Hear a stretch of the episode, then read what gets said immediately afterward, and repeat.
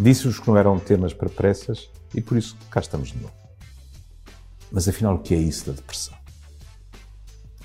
Não há uma depressão, mas há sim aspectos que é difícil que não estejam presentes. É público que eu próprio passei por uma depressão, portanto, eu garanto-vos que é um saber de experiência feito. Uma das coisas que mais nos impressionam nas pessoas deprimidas é a sua lentificação. Até física, diga-se passagem, mas sobretudo psicológica. É como se esta máquina passasse das 78 para as 33 rotações. Além disso, existe em nós uma grande dúvida sobre a capacidade da máquina, sobre a sua eficácia. Nós estamos inseguros. Além de estarmos inseguros, não é raro que tenhamos tendência para assumir responsabilidades e culpas que não são nossas. Qualquer coisa corre mal e, mesmo sem espelhar à frente, nós temos tendência para fui eu que falhei, fui eu que não consegui. É verdade que uma visão a preto e branco do que era a depressão hoje em dia já não é aceitável. Eu ainda ensinei essa visão. Dizia-se assim: quem está deprimido, há três aspectos que imediatamente surgem: a falta de apetite com emagrecimento, a falta de desejo sexual e a insónia. Não é assim tão simples. Há pessoas que estão fortemente deprimidas e que engordam não sei quantos quilos. Há pessoas que estão deprimidas e que, pelo contrário, têm uma hiperatividade sexual, é uma autêntica fuga à depressão, digamos assim. E há pessoas que estão deprimidas que dormem mais horas que dormiam, em geral. Portanto, tenhamos cuidado quando vamos para tentativas de diagnóstico muito esquematizadas. E nem vou falar de depressões, por exemplo, nas crianças, que são muitas vezes bem mais difíceis eh, de diagnosticar, deixarei isso para os meus colegas da psiquiatria infantil. Chamarei a atenção para um aspecto. Enquanto em alguns de nós os sintomas depressivos são predominantemente psicológicos, noutros é como, é como não, é mesmo isso a depressão fala muito mais através do corpo. Então temos à frente pessoas que apresentam queixas físicas e que, se forem esmiuçadas, e se quem o faz tem preparação, diga-se passagem, o pano de fundo é uma depressão. Chama-se isto somatizar.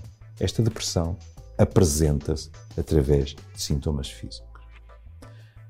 Há muitos anos eu tive um professor na Suíça que dizia assim: pedir a alguém que sofre depressão que saia dela sem ajuda é como pedir a alguém que se está a afogar e não sabe nadar que se mantenha à tona puxando pelos seus próprios cabelos.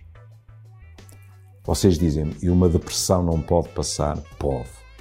Mas é muito mais seguro que haja ajuda. E quando falamos de ajuda, há algo que tem que ser sublinhado. Os nossos amigos, os nossos familiares, com a melhor das intenções, tentam e ajudam-nos. Temos apoio de quem nos ama e a quem nós amamos é importantíssimo. Mas de vez em quando, esse apoio é um apoio que até nos pode fazer sentir mais deprimidos, que é aquela coisa, oh, o que tu precisas é de sair. Precisas te divertir mais. Anda daí, vamos jantar fora. E o que acontece é que muitas vezes a pessoa sente-se completamente incapaz de o fazer. Pelo menos no início, digamos assim, do processo. E isola-se. É evidente que isto é uma pescadinha de rabo na boca. Porque a pessoa isola-se e não está, posso garantir-vos, com pensamentos de céu aberto e sol brilhante na cabeça. Mas temos de ter a noção de que em determinadas fases da depressão, estar a pedir determinados comportamentos à pessoa é excessivamente otimista. Ela não pode. Bom, vamos partir do princípio que há ajuda a dois níveis.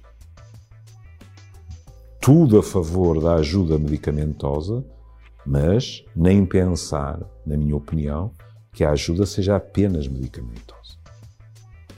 E na ajuda medicamentosa, temos que ter a noção de dois aspectos. Primeiro, Portugal é um dos países em que as pessoas estão mais medicadas, tanto com ansiolíticos como com antidepressivos. E, portanto, é preciso bom senso, cautelas e caldos de galinha. Até por uma razão. Normalmente não se fala muito disso em relação aos antidepressivos, fala-se mais em relação aos ansiolíticos. Muitas das pessoas, depois de ir que deixar os antidepressivos não é nada fácil. E não é aquilo que chamamos o desmame. E, portanto, devemos tentar encontrar o quê? A dose ideal de medicação que tem o máximo efeito com o menor. Uh... Como é que sabe pôr isto? Com o menor desconforto colateral. Porque as drogas têm efeitos colaterais, olhem, sobre a sexualidade, sobre a memória. Quantas vezes já ouviram aquela frase: Ah, não sei, ele, parece um vegetal. Porquê? Porque eventualmente está sobremedicado. E isso também não é aceitável. Quando as coisas correm bem, quando. Lembro-me de alguém que um dia me disse assim no meu consultório: quando eu vim aqui a primeira vez, aquele prédio estava a começar a ser construído. E depois disse-me: Está quase pronto. E fez um sorriso e disse: Talvez haja qualquer coisa de parecido comigo. E isto é muito curioso. Quando eu lhes dizia há bocado não se pode pedir coisas que as pessoas não podem dar, isto não significa que elas não tenham que fazer um esforço. Eu lembro-me disso. Não me apetecesse sair com os amigos, fazer um esforço. E lembro da surpresa agradável que foi o dia em que eu percebi que já não precisava fazer esforço, que já havia prazer na questão. E a pouco e pouco podemos sair da depressão. Já falei muito, deixo-vos apenas não o poema todo, vou pedir desculpa ao Nuno Júdice, mas os últimos versos. Sinto colar-se-me às costas um resto de noite. Isto chama-se confissão e não sei voltar-me para a frente, onde amanhece. No fundo, sair da depressão é isto: é estarmos. A imagem clássica da, da luz ao fundo do túnel, quando estamos em depressão, não há luz nenhuma. E, portanto, o simples facto de aparecer essa luz significa que nós já acreditamos que vamos sair. E esse acreditar, posso garantir-vos, também faz parte do tratamento. Fiquem bem. Até à próxima.